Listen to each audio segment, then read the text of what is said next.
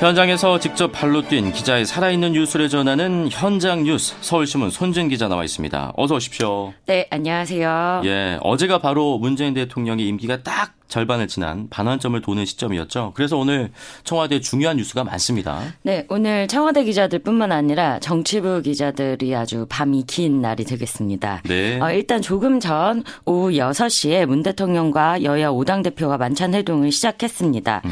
문 대통령이 집권 후반기 첫 일정을 야당 대표들과의 만남으로 잡은 것은 매우 상징적으로 음. 볼수 있죠.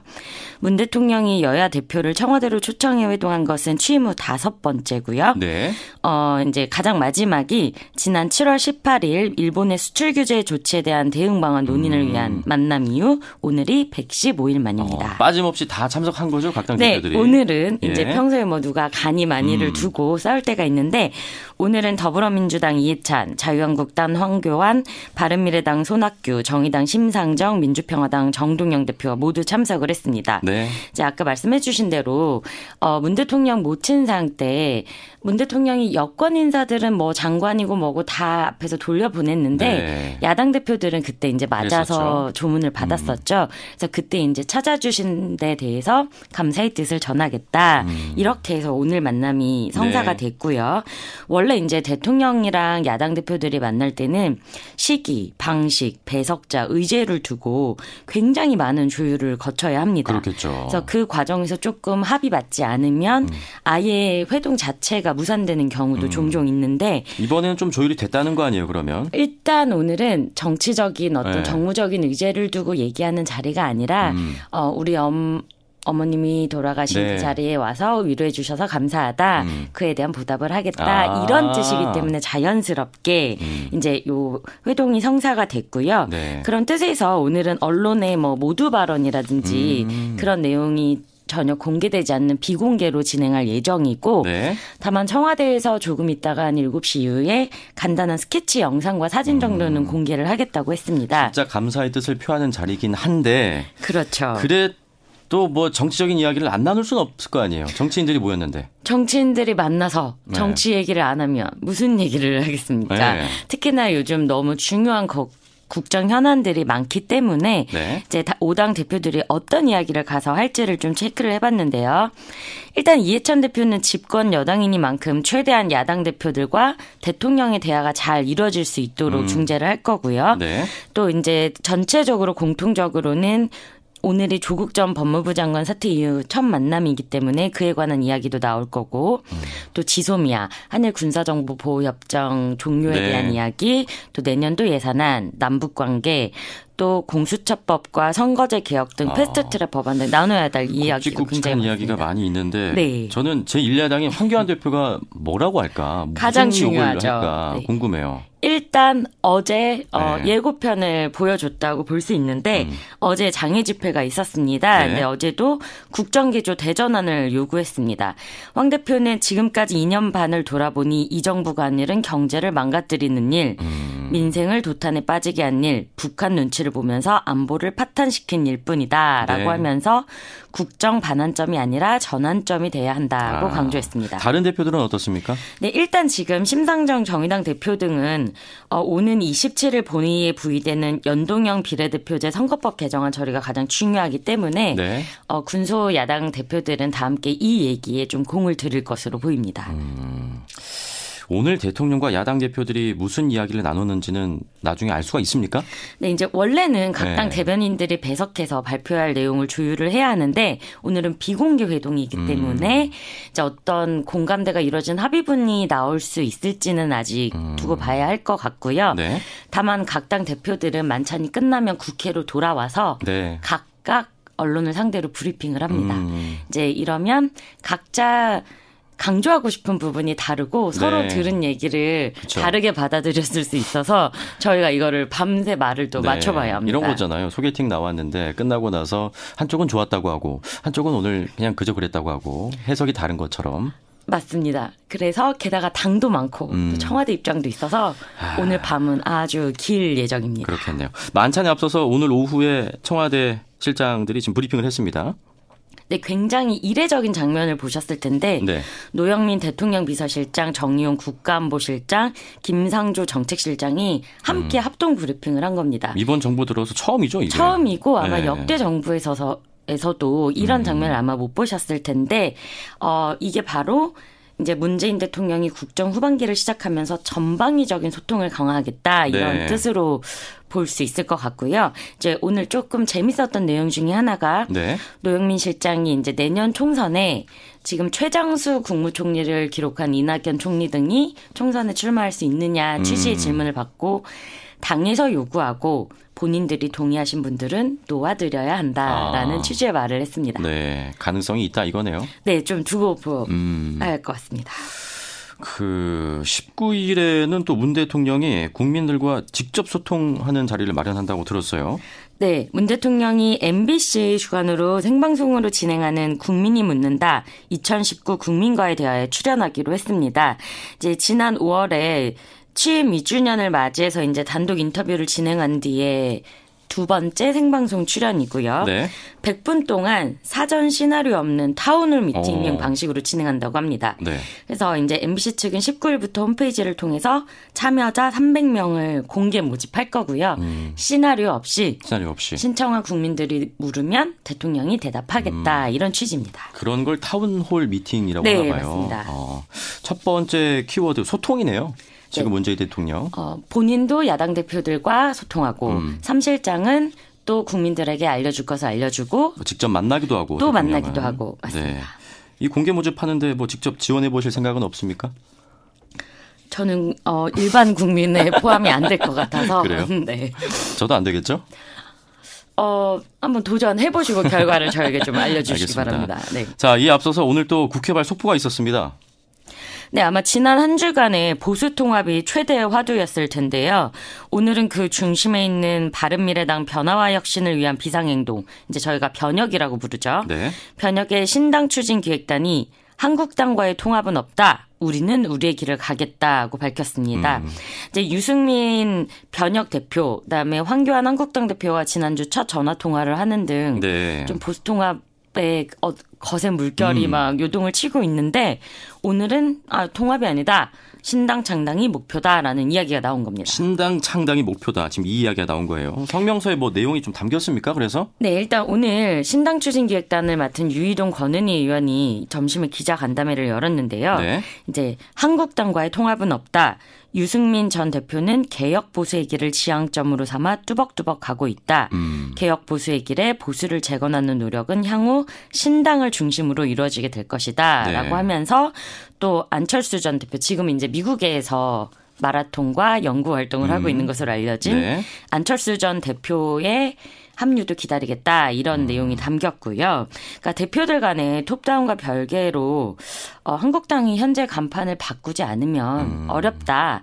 이제 이런 측면의 선언이기도 하고 네. 또 한편에서는 이게 실무적인 협상에 협상력을 높이기 위한 음. 어떤 그런 정치적 계산이 깔린 거 아니냐 이런 아. 해석도 있습니다.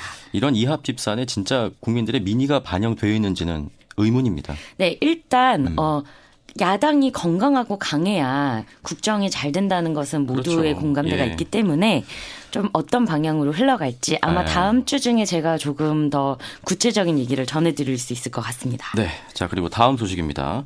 인천국제공항을 출발해서 싱가포르 창의 국제공항으로 향하던 아시아나 여객기가 필리핀 마닐라로 긴급 회항했다는 소식에 지금 놀라신 분들이 꽤 있습니다. 네. 어제 오후 4시 20분쯤에 승객 310명을 태우고 인천국제공항을 출발해 싱가포르로 가던 아시아나항공기가 필리핀 마닐라로 긴급 회항을 했습니다. 네. 그래서 싱가포르로 가려고 했던 분들이 음. 난데없이 마닐라에 그러니까요. 발이 묶여 있었죠.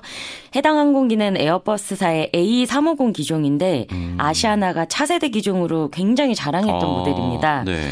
그래서 이제 일단 지금은 마 닐라로 가야 할 분들은 이제 대체항공편을 통해서 마닐라로 또 돌아오실 분들은 아. 어 이제 긴급 네. 대체항공편으로 돌아왔습니다. 음. 이 그런데 이제 아직 구체적으로 어떤 결함이 있는 건지는 밝혀지지 않았고요. 네. 아시아나 측은 항공기 엔진의 연료 공급 개 통 계통에 문제가 생겨서 회항을 결정했다. 음. 정확한 결함 원인은 조사를 할 예정이다라고 밝혔습니다. 에, 네, 그런데 요새 들어서 좀 부쩍 이런 뉴스를 저희가 자주 전해드린 느낌이 들어요. 항공기가 결함으로 멈췄다 돌아왔다. 네, 맞습니다. 이제 지난달에만 네 번이나 항공 장애가 발생해서 정부가 긴급 안전 점검에 나섰었거든요. 네. 그런데 열흘도 안 돼서 또 이런 일이 발생한 겁니다.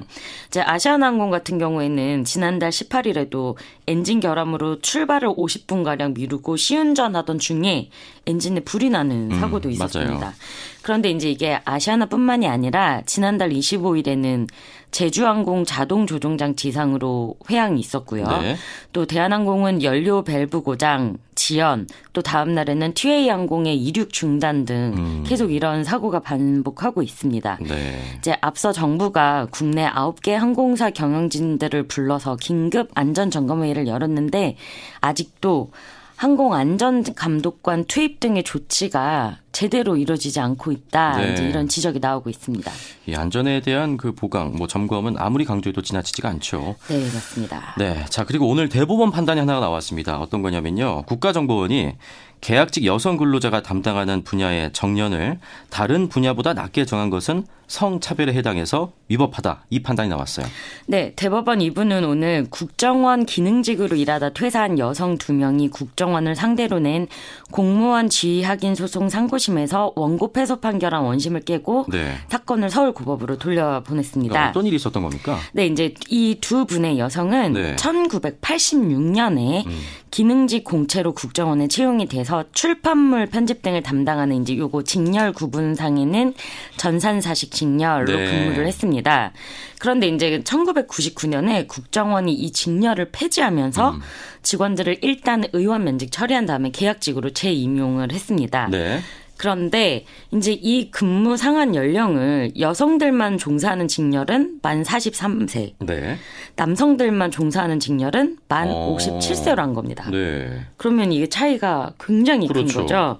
그래서 이제 이 두 사람이 2010년에 정년을 맞아서 퇴직하게 되면서 직렬 폐지가 무효다라고 소송을 냈는데 이제 그거는 패소가 확정이 됐고요. 음. 그래서 2012년에 남녀 정년을 달리 정한 규정은 양성평등에 위반한 성차별이다라고 네. 소송을 다시 낸 겁니다. 근데 아까 말씀하셨는데 지금 원고 패소 판결한 원심을 깨고 지금 이 판단이 나왔다고 하셨어요. 네, 이제 첫 번째 1, 2심에서 이제 패소할 때 당시에는 네. 재판부가 이게 양성차별적인 기준이 아니다. 음. 직렬 폐지, 폐지 당시에 이제 불가피한 구조 조정으로 계약직으로 채용 전환된 것일 뿐 음. 성차별에 해당되지 않는다라고 했었습니다. 처음에는 불가피한 구조 조정이었다. 네. 그런데 이제 이번에 대법원은 여성 전용 직렬 분야의 근무 상한 연령을 남성 전용 직렬로 운용돼 온 분야보다 낮게 정한 데에 대해서 네. 그러니까 남녀의 근무 상한 연령을 다르게 정한 게 음. 합리적인 이유가 없다. 없죠. 사실 그렇죠. 이거를 네. 뭘로 설명을 할 수 있겠습니까? 그러니까요.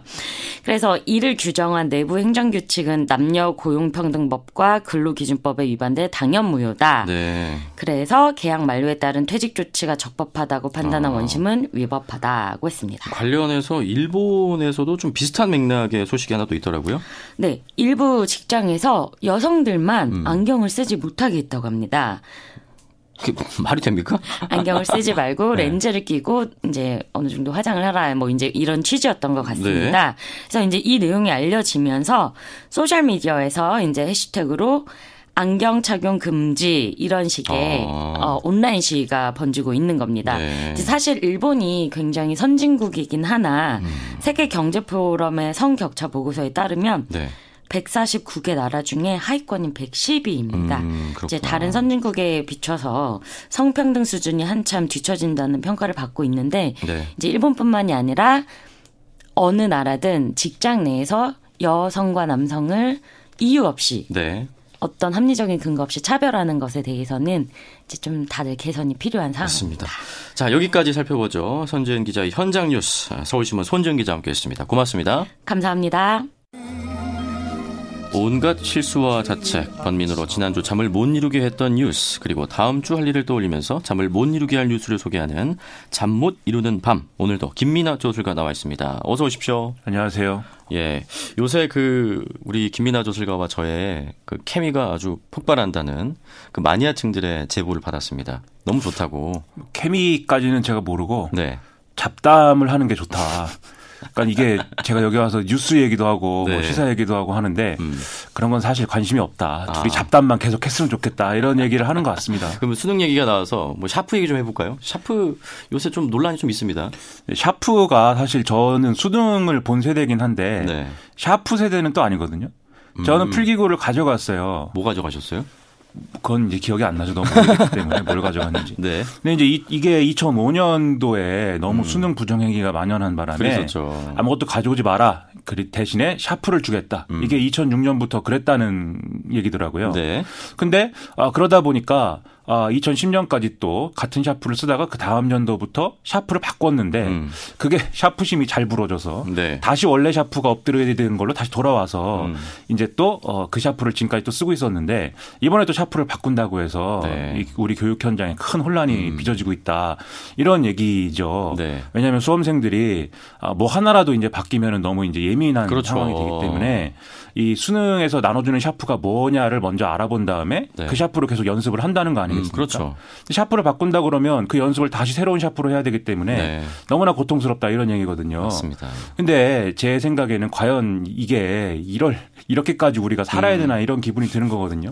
이 시험 한 번으로 인생이 결정되는 네. 이런 구조 속에서 샤프까지 우리가 이렇게까지 신경 쓰면서 살아야 된다는 게 너무나 서글프고 슬프고 그렇네요. 그래서 지금 눈물이 지금 날 것 같고 그리고 이 이거 하기 전에 이제 퀴즈는 너무나 어렵고 해서 네, 여러모로 제가 마음이 안 좋습니다.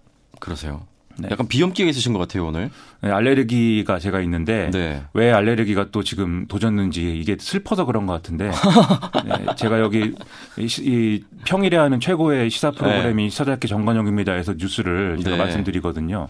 근데 한 번은 이 알레르기 발작이 갑자기 와서 음. 이 자리에서 제가 콧물을 줄줄 흘리면서 아. 네, 이 이 책상에 다 고이고 뭐 이런 적이 있었습니다. 그리고 그게 요즘에는 이런 시사 프로그램 하면 유튜브로 송출하지 않습니까? 네. 네 유튜브 화면에 가감 없이 또 아, 방송이 되는 그런 가슴 아픈 기억을 제가 갖고 있습니다.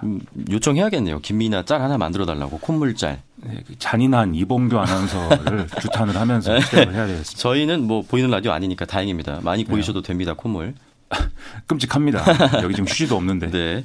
자, 그래서 오늘 본론으로 이제 들어가야 돼요. 시간이 얼마 안 남았어요, 벌써. 요새는 뭐 때문에 잠이 안 오십니까? 요새 뭐 문재인 대통령이 국민과의 대화를 또 한다고 해서 네. 이것 때문에 여러 생각에 잠을 못 어, 이루고 있습니다. 지금 19일 저녁에 예고돼 있어요. 그렇죠. 19일 저녁 8시에 MBC에서 국민이 묻는다 2019 국민과의 대화 이걸 무려 100분 동안 생방송으로 진행을 한다는 건데요. 음. 임기 반환점을 돈 시점에서 국민과의 소통을 강화하겠다는 차원이고 다양한 사람들과 소통하는 town hall 방식으로 진행을 한다고 합니다. 그래서 이 프로그램에 참여하고 싶은 사람은 오늘부터 16일까지 MBC 홈페이지 CBS 아니고요. MBC MBC 홈페이지를 통해서 신청을 하면 된다고 네. 합니다. 그렇다고 해서 잠이 안 올 것까지는 없는 것 같은데. 지난번에 KBS가 취임 2주년 인터뷰를 하고 나서 굉장히 많은 비난을 받았기 때문에 네. 이번에도 혹시 비슷한 일이 있지 않을까 이런 음. 걱정도 좀 되고요. 이 질문 내용을 사전 조율을 안 하고 또 생방송 도중에 온라인을 통한 즉석 질문도 소개를 한다고 하니까 네. 이게 과연 어떤 일이 있을까 흥미롭기도 해서 어. 잠이 안 오는 거죠. KBS 인터뷰 때는 그때 그 당시 기자의 태도가 논란의 중심이었잖아요. 그렇죠. 뭐 말을 끊었다, 답변을 재촉했다, 질문을 공격적인 태도로 했다 이런 것들이 논란이 계속돼서 이제 저는 네. 안타까운 네. 마음을 가졌는데요. 저는 태도보다는 내용이 항상 중요하다고 생각하는 음. 쪽이거든요. 당시에 뭐 질문은 무난한 수준이었다고 보는데 네. 오히려 대통령이 곤란할 수도 있는 질문에 현명하게 답하는 이런 모습을 어. 보면서 좀 놀라기도 했거든요. 네. 근데 이번에는 뭐 기자가 자기 시각으로 뭐 질문을 던진다든지 뭐 답변을 이끌어내는 그런 건 아니다 보니까 음. 사람들이 화를 낼 여지 여지는 또 크지 않을 않지 않을까 네. 뭐 이런 점에서는 안도감을 가지기도 합니다. 그래도 좀 화기애애한 분위기가 좀 이어지지 않을까 그렇게 생각하는데 국민들과의 대화는 역대 대통령들도 하지 않았습니까? 김대중, 노무현, 이명박 전 대통령들이 텔레비전 중계를 통한 국민과의 대화를 다 했었는데요. 특히 김대중 전 대통령은 이때가 워낙 뭐 외환위기 극복 이런 것들이 중요한 네. 문제였기 때문에 당선자 시절까지 합쳐서 총총 네 차례 이제 이런 텔레비전 이 대화를 했습니다. 노무현 전 대통령의 경우에는 평검사들과의 대화를 생중계하기도 했고요. 직접 MBC 100분 토론에 출연을 하기도 했는데 그렇죠. 2003년에는 일본 방송에도 나가서 일본인들과 질문 답변을 주고받는 이런 일도 있었습니다. 네. 이명박 전 대통령도 방송 좌담회를 두 차례 진행을 했는데 이분은 대화보다는 좀 일방적인 이런 이 형식인 라디오 음. 연설을 더 좋아했던 것 같습니다. 지도자가 이렇게 미디어를 활용해서 국민들과 직접 소통하는 것은 뭐 우리나라뿐만이 아니라 해외도 마찬가지겠죠. 그렇죠. 뭐 가까운 네. 일본의 경우만 해도 아베 신조 이 일본 국무총리가 이제 TV 프로그램에 나와서 중요한 정책에 대한 질문에 답을 내놓는 이런 모습이 이제 그렇게 낯설지는 않은 그런 일이거든요. 네. 그리고 미국 대통령은 아예 지금 뭐 트위터를 적극적으로 활용하고 있지 않습니까? 물론 트위터로 이제 사실이 아닌 걸 자꾸 그러니까요. 얘기해서 그 문제긴 한데 방위비 증액도 그렇고 그렇죠. 왜 우리를 네. 이렇게 괴롭히는지 원망스럽습니다. 어. 역사적으로는 프랭클린 루즈벨트 미국 대통령의 라디오 방송이 이제 대표적인 사례다 이렇게 볼 수가 있겠습니다. 그걸 이제 우리가 노변 정담이라 부릅니다. 그렇죠. 굳이 네. 이렇게 한자어로 이렇게 우리가 네, 어렵게 설명을 하는데 좀 있어 보이려고. 그렇죠. 우리도 좀 이 이 단어를 쓰니까 좀 네, 있어 보이는데요. 품격 있어 보이잖아요. 네. 벽난로 옆에서 정치적인 얘기를 한다. 이런 뜻의 한자죠. 그래서 노변 정담입니다. 네. 특별히 준비된 연설을 한다는 느낌이 아니고 음. 국민들에게 현안에 대한 설명을 좀 대통령이 친절히 해준다 맞아요. 이런 느낌이기 때문에 네. 당시에 좀 긍정적인 반응이 많았던 건데요. 음. 어, 이런 미디어 친화적인 모습이 미국 역사상 유일하게 4연속 대통령직을 수행한 사람이 되는데 큰 기여를 했다. 저는 이런 생각도 음. 좀 했습니다. 지금 상황도 좀 비슷하지 않나 그렇게 생각할 분들도 많을 것 같아요. 그렇죠. 이제 이 정권은 people power로 탄생했다고 스스로 규정할 정도인데 네. 이때 프랭클린 대통령이 특별히 이런 방식을 택한 이유가 뭔가 개혁적인 이런 정권을 이 정책을 추진하면서 그거를 직접적으로 국민들에게 설득할 필요가 있었기 때문이거든요. 음. 당시에 뉴딜이라든지 이런 네. 것들에 대한 기득권의 반대가 많았고 언론도 이제 호의적인 태도가 아니었기 때문인 거죠. 음. 지금 이제 이 정권도 마찬가지 처지에 있다 이렇게 볼 수 있는 여지가 있는데 네. 여기에 더불어서 대통령이 임기 반환점을 도는 이 시점에 돌이켜 보면 개혁의 성과가 나고 있다든지 이렇게 보기는 또 어려운 거 아니겠습니까? 음. 이렇게 된 이유에는 무엇보다도 개혁에 대한 저항이 크다. 이 점을 이제 인정하지 않을 수 없는데요. 네. 뭐 정치권의 저항, 관료의 저항, 수사기관의 저항, 그리고 기업의 저항 이런 여러 가지 저항들이 있는데 네. 또 이게 전부라기보다는 정권이 개혁을 추진할 의지가 있느냐 이걸 의문시하는 경우도 없는 건 어. 아니기 때문에 여러모로 지금 이런 자리가 아, 필요한 시점인 건 맞는 것 같다 이런 생각을 좀 했습니다. 방금 말씀하신 건 무슨 의미입니까? 방금 말씀한 어떤 걸 무슨 의미라고 제가 또 이렇게 취조하듯이 물어보시니까 긴장이 많이 되고. 네, 네. 다 아시잖아요. 네, 그쵸. 제가 원고를 썼으니까. 이 정규직 채용을 요구하면서 청와대 행진 시도를 한 톨게이트 요금 수납원들이 이제 연행이 됐고 그중 한 명의 구속영장도 청구가 됐는데요. 뭐 법을 어겼다면 당연히 책임을 져야 되겠죠. 네. 근데 이 배경에는 법원 판결 취지를 도로공사가 무시하고 있는 이런 문제가 이제 있기 때문에 이런 일이 또 벌어진 거 아니겠습니까? 그렇죠. 여기에 또 경제민주화보다는 대기업 의존적인 일자리 창출을 정권이 우선시하고 있다. 있다든지 음. 최근에 타다 논란처럼 이 4차 산업혁명을 추진하면서 네. 사실상 불안정 노동을 확산시키는 이런 결과가 되는 거 아니냐 이런 비판도 있기 때문에 좀 걱정이라는 거죠. 그래도 개혁을 추진하려는 의지는 있겠죠. 그렇죠. 예. 이게 이제 의지는 분명한데 잘 되지 않고 있다. 이런 것과 의지가 음. 지금 꺾였다. 이런 거는 좀 다른 거거든요. 네. 그렇기 때문에 이런 국민과의 대화를 통해서 대통령이 개혁을 향한 의지는 여전히 분명하다. 음. 이 사실과 그 근거를 보여줄 수 있다면 네. 가장 좋은 일이 되지 않겠는가 이런 생각을 했습니다. 아 좋습니다. 역시 이 김민아 저술가의 시선 마음에 들어요 저는. 아 그렇습니까? 네, 너무 좋아요. 네, 그럼 출연료를 많이 주시고 일한 만큼 받는 세상 원하고 있습니다. 죄송합니다. 자, 다음 거 넘어가겠습니다. 또 왜 잠이 안 오시죠? 이 총선을 앞둔 정치권의 이합 집산과 이런 논란에 지금 잠이 안 옵니다. 네, 황교안 대표가 지금 보수 통합하겠다고 했어요. 그렇죠. 그래서 유승민 네. 의원도 통합 대상이, 대상이라고 하면서 구체적으로 전화 통화도 했다고 해서 뭔가 진도가 나가는가 보다 이렇게 생각을 했는데요. 유승민 의원이 시작부터 뭐 3대 원칙 이런 걸 거론을 하면서 분위기가 좀 식는 이런 느낌도 있습니다. 음. 특히 박근혜 전 대통령 탄핵 문제를 더 이상 거론하지 말자 이 대목이 이제 민감한 문제가 되고 있는데 네. 네. 오늘 이제 바른미래당 내 비당권파들이 자유한국당과의 통합이 아니고 신당을 추진한다 이런 얘기까지 지금 하고 있는 상황인 거죠. 쉽지는 않을 것 같아요. 그렇죠. 네. 자유한국당이 그리는 그림은 맨 오른쪽에 있는 우리공화당부터 바른미래당까지 문재인 정권 반대 이걸 내걸고 모두 음. 통합을 하자 이거 아니겠습니까? 네. 근데 박근혜 전 대통령 탄핵 문제가 다시 쟁점이 되면은 이 그림이 이제 어려워질 그렇죠. 수밖에 없죠. 그리고 바른미래당 중에서도 안철수 전 의원 쪽의 일부는 자유한국당과의 통합을 좀 주저하는 사람들도 있는 거거든요. 네. 그러다 보니까 자유한국당과 바른미래당 내의 비당권파들 모두가 더 과감하게 행동하지 못하는 이런 문제가 지금 발생하고 있는 거죠. 아, 황교안 대표가 실제로 이 통합이 가능하다고 생각했을까요? 아니면 뭔가 좀 국면 전환용으로 꺼냈을까요? 좀 국면 전환용이다라는 시선이 있는 게 사실인데요. 네. 이 조국 전 장관 문제에도 불구하고 자유한국당의 유의미한 지지율 확보가 안 되고 오히려 논란이 휘말렸기 때문에 네. 그런 시각이 나오는 게 사실입니다. 여기서 논란이라는 거는 뭐 나경원 원내대표의 패스트트랙 가산점 발언이라든지 문재인 대통령을 벌거벗은 임금님에 비교 한 애니메이션 사건, 음. 그리고 황교안 대표의 색소폰 실력 유튜브 과시 사건, 그리고 박찬주 씨 영입 시도 사건 이런 네. 것들이라고 봐야 되겠죠. 제가 그 재즈 프로그램 DJ잖아요. 색소폰 연주를 평소에 네. 많이 듣습니다. 밤에는 재즈, 예. 밤에, 낮에는 아, 낮에는 이 프로그램. 네. 근데 제가 들어보니까 어, 과시할 정도는 아니에요. 그냥 취미 수준입니다. 그 검사장이 네. 이걸 이 그런 걸 색소폰을 분다고 그래서 사실 검찰 시절부터 그게 이제 나름대로의 그 좋은 이미지를 만들어주는 음. 그런 어떤 아, 제주였거든요. 그래서 사실 동영상 찾아보시면은 검사되고 부는 동영상도 있습니다. 네. 재미있는 뭐 일 중에 하나인 거죠. 뭐. 알겠습니다. 근데 마지막으로 언급한 그 박찬주 씨 영입 시도 사건 이게 가장 치명적이었을 것 같아요. 황교안 대표에겐. 그렇죠. 황교안 대표는 이분을 귀하신 분이라고도 얘기했는데 자기 입장에서는 그렇게 말할 만한 이유가 있었던 거죠. 보수 언론은 박찬주 씨가 수사를 받을 때 이제 군 검찰이 군복을 입고 출석하라 이렇게 했다는 게 군을 일부러 망신 주기 위해서 정권이 시킨 거다 이렇게 주장을 해왔는데 네. 그러면서 이 박찬주 씨를 어떤 참군인의 표상처럼 포장을 해왔거든요. 음. 즉 박찬주 씨를 영입하려고 한 것은 이 정권이 적폐청산에 뭐 눈이 멀어서 군을 망신 주고 북한의 눈치를 보면서 안보를 등한시하고 있다. 네. 이런 이제 주장을 하기 위한 것으로 볼 수가 있는 거죠. 음. 또이 정권에서 길을 못 펴고 있는 지금 육사 출신들에게 어필하기 위한 의도도 있지 않았을까? 저는 이런 해석도 하고 있는데요. 네. 그래서 이제 귀하신 분인 건데 설마 이제 삼천교육대 얘기를 할 줄은 황교안 대표도 아마 몰랐을 겁니다. 네. 어쨌든 이런 의도로 시작된 통합론이기 때문에 최소한 연내에 생산적 결론에 이르겠는가? 여기에 대해서는 저는 대단히 회의적인 시각을 아, 갖고 있습니다. 일단은 영입 명단에서 제외는 됐어요. 그렇다고 네. 하는데 모르겠습니다. 뭐 어떻게 하겠다는 건지. 음. 총선을 앞둔 정치권 움직임 중에 물갈이 논의도 있습니다.